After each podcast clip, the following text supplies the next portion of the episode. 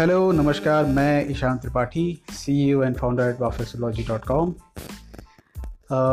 स्वागत करता हूँ आप सभी का मेरे शो में जिसका नाम है यू मी एंड वाफेसोलॉजी सो कल uh, जो मेरा पिछला पॉडकास्ट था उसमें हमने बात की थी कि हमारी कुंडली में सूर्य का क्या महत्व है। तो लाइकवाइज आज हम बात करेंगे कि हमारी कुंडली में चंद्रमा का क्या महत्व है? बिकॉज़ आफ्टर द सन अगर हम बात करें तो मून जो होता है वो हमारी कुंडली में सबसे इंपॉर्टेंट प्लानट है। और अगर हम uh, बात करें तो चंद्रमा जो है वो रानी ग्रह उसे कहा गया है। मतलब सन के बाद जो पोजीशन आती है हमारी कुंडली में वो चंद्रमा की आती है।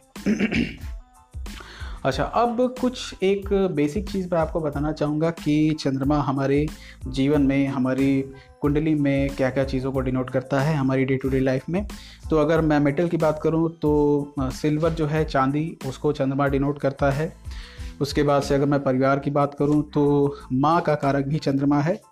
और इसी तरह से अगर हम एनिमल्स की बात करें तो घोड़े का जो कारक है वो भी चंद्रमा है। और चंद्रमा का जो कलर है वो सफ़ेद है एक्चुअली सो so, इन सभी चीज़ों के थ्रू इन सभी चीज़ों के यूज़ करके इन सभी चीज़ों को आप क्या है कि चंद्रमा का उपाय कर सकते हैं। अगर आपकी कुंडली में आपके हॉरोस्कोप में मून की पोजीशन जो है वो सही नहीं है बेटर नहीं है अच्छी नहीं है तो इन सभी चीज़ों का यूज़ करके आप अपनी कुंडली में चंद्रमा को बेटर कर सकते हैं अच्छा कर सकते हैं। सो so, अब हम बात करते हैं कि चंद्रमा से हम किन किन चीज़ों का विचार करते हैं अपने जीवन में। तो चंद्रमा सबसे पहले तो हमारे मन का कारक है उसके बाद हमारी माता का कारक है और उसके बाद से एक बहुत बेसिक चीज़ मैं बताना चाहूँगा बिकॉज़ मेरे पास एक्चुअली कई लोगों का ये क्वेश्चन आया कि हम अपनी राशि जो है या जोडियक साइन जो है वो कैसे पहचान सकते हैं? तो मैं इसको बताना चाहूँगा आप सभी लोग को कि आपकी कुंडली में चंद्रमा जिस भी राशि में होता है या अगर नंबर्स के थ्रू आप समझना चाहें तो वन से लेकर ट्वेल्व तक नंबर होते हैं, जिनको अलग अलग जोडियक साइंस बोलते हैं अलग अलग जिन जिनको हिंदी में राशियाँ बोलते हैं। तो चंद्रमा जिस नंबर में होगा जिस राशि में होगा, वही आपकी राशि होगी और इसी के थ्रू आप अपना डेली हॉरोस्कोप जो चेक करते हैं या दैनिक राशिफल जो चेक करते हैं, वो आप चेक कर सकते हैं। सो मूविंग ऑन हम बात कर रहे थे कि चंद्रमा से कौन कौन से विचारणीय विषय हैं। तो आपकी माता का विचार जो है वो आपकी कुंडली में चंद्रमा की पोजीशन को देख के किया जाता है। आपका मेंटल स्टेटस कैसा रहेगा, वो भी चंद्रमा की स्थिति को देख के किया जाता है। इसके अलावा आपको कितना, आपके जीवन में कितना सुख आपको कितना मिलेगा, उसका विचार हम चंद्रमा से देख के करते हैं। कितना आपको मनी मिलेगी लाइफ में या ट्रैवलिंग आपकी कैसी रहेगी। ट्रैवल का विचार इसलिए किया जाता है चंद्रमा से क्योंकि चंद्रमा जिस डायरेक्शन में होता है इसे एक्चुअली दिक्षूल कहते हैं यानी दिशाशूल मतलब चंद्रमा की पोजीशन अगर डे बाय डे भी देखी जाती है तो अगर उस पर्टिकुलर डे पे चंद्रमा की पोजीशन जो है वो सही नहीं है तो आपको उस पर्टिकुलर एरिया में ट्रैवल करने से बचना चाहिए। ये एक जनरल कॉन्सेप्ट है हमारे एस्ट्रोलॉजी में। सो so, अब हम बात करते हैं कि अगर आपकी कुंडली में चंद्रमा शुभ है तो इसका क्या क्या फल आपको मिल सकता है?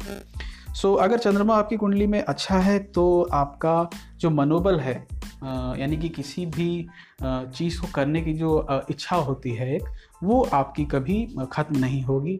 आपका जो मोराल है, वो बहुत ज़्यादा हाई रहेगा।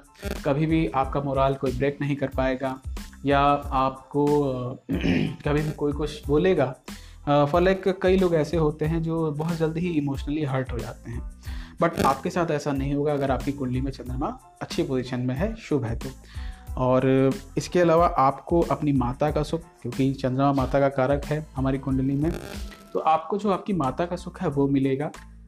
मतलब आपकी जो मदर्स है आपके रिलेशन जो है वो काफ़ी अच्छे होंगे। इसके अलावा आप जो है काफ़ी मिलनसार हो सकते हैं क्योंकि चंद्रमा जो है वो बेसिकली एक शुभ ग्रह है हमारी कुंडली में। और फॉर लाइक like, मैं कुछ दो तीन ग्रह और बताना चाहूँगा आपको जो कि अच्छे ग्रह हैं शुभ ग्रह हैं। अगर ये आपके जीवन में अच्छे होंगे तो ये बिल्कुल फिक्स है कि आपकी लाइफ में बहुत सी अच्छी चीज़ें आपके साथ हो सकती है। सो so, इसमें फ़र्स्ट आता है चंद्रमा इसके बाद आता है शुक्र इसके बाद आता है बृहस्पति और इसके बाद आता है बुध।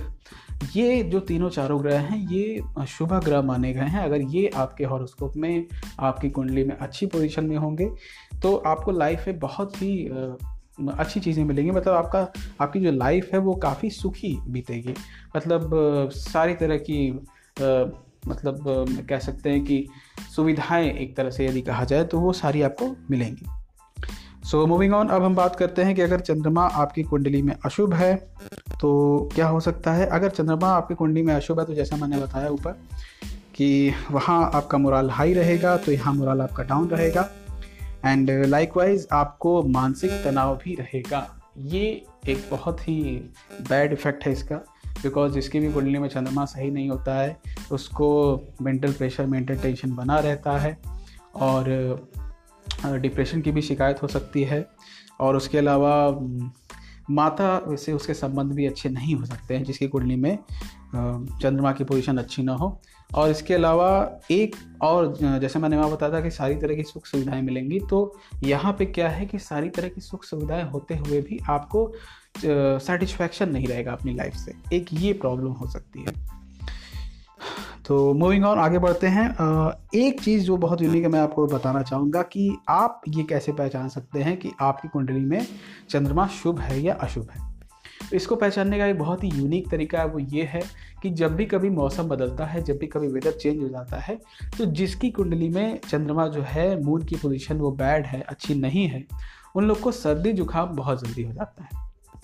ये एक बहुत ही यूनिक तरीका है इस चीज़ को पहचानने का कि मौसम बदलने के साथ साथ अगर आपको सर्दी जुकाम हो रहा है तो ये आपकी कुंडली में चंद्रमा की बैड सिचुएशन को दर्शाता है शो करता है। अच्छा अब हम बात करते हैं फाइनली कि इसके उपाय क्या हो सकते हैं। तो जैसा कि मैंने ऊपर बताया आपको, चांदी, घोड़ा या ऐसी स्त्रियाँ जिनके बाल पूरी तरह से सफ़ेद हों या आपकी खुद की माता जी इन सभी की अगर हम सेवा करेंगे या चांदी का हम दान करेंगे या कलर जो है चंद्रमा का, मून का वो सफ़ेद है, अगर हम सफ़ेद वस्तुओं का दान करेंगे तो इससे जो है आपका चंद्रमा जो है वो शुभ हो जाएगा। यानी जो आपकी कुंडली में चंद्रमा के बैड इफ़ेक्ट्स हैं, वो धीरे धीरे रिड्यूस होते चले जाएँगे। तो सबसे पहले तो इसमें चीज़ ये है कि आपकी माता कोई भी काम आप ऐसा ना करें जिससे आपकी माता को कष्ट हो दुख हो। और चंद्रमा का जो एक सबसे अच्छा उपाय है जो सबसे अच्छी रेमेडी वो ये है कि आपके बड़े जितने भी लोग हैं आपसे बड़े सबका पैर छूकर आप आशीर्वाद लें। ये चंद्रमा की एक बहुत अच्छी रेमेडी है। सो so, बहुत बहुत धन्यवाद आप सभी को मेरा पॉडकास्ट सुनने के लिए। और हमारी वेबसाइट है वाफिसोलॉजी डॉट कॉम आप वहाँ पर विज़िट करें। वहाँ हमारा ब्लॉग का एक सेक्शन है जहाँ पे आपको इससे रिलेटेड ब्लॉग मिल जाएगा। और बहुत से अच्छे अच्छे ब्लॉग्स वहाँ हमने बनाए हुए हैं और आई होप कि आप उसे पढ़ेंगे तो आपको लाइफ में बहुत सी ऐसी चीज़ें पता चलेंगी जिसको करके आप अपने लाइफ को अच्छा बना सकते हैं। सो so, बहुत बहुत थैंक यू। नमस्कार मिलते हैं अगले पॉडकास्ट पे।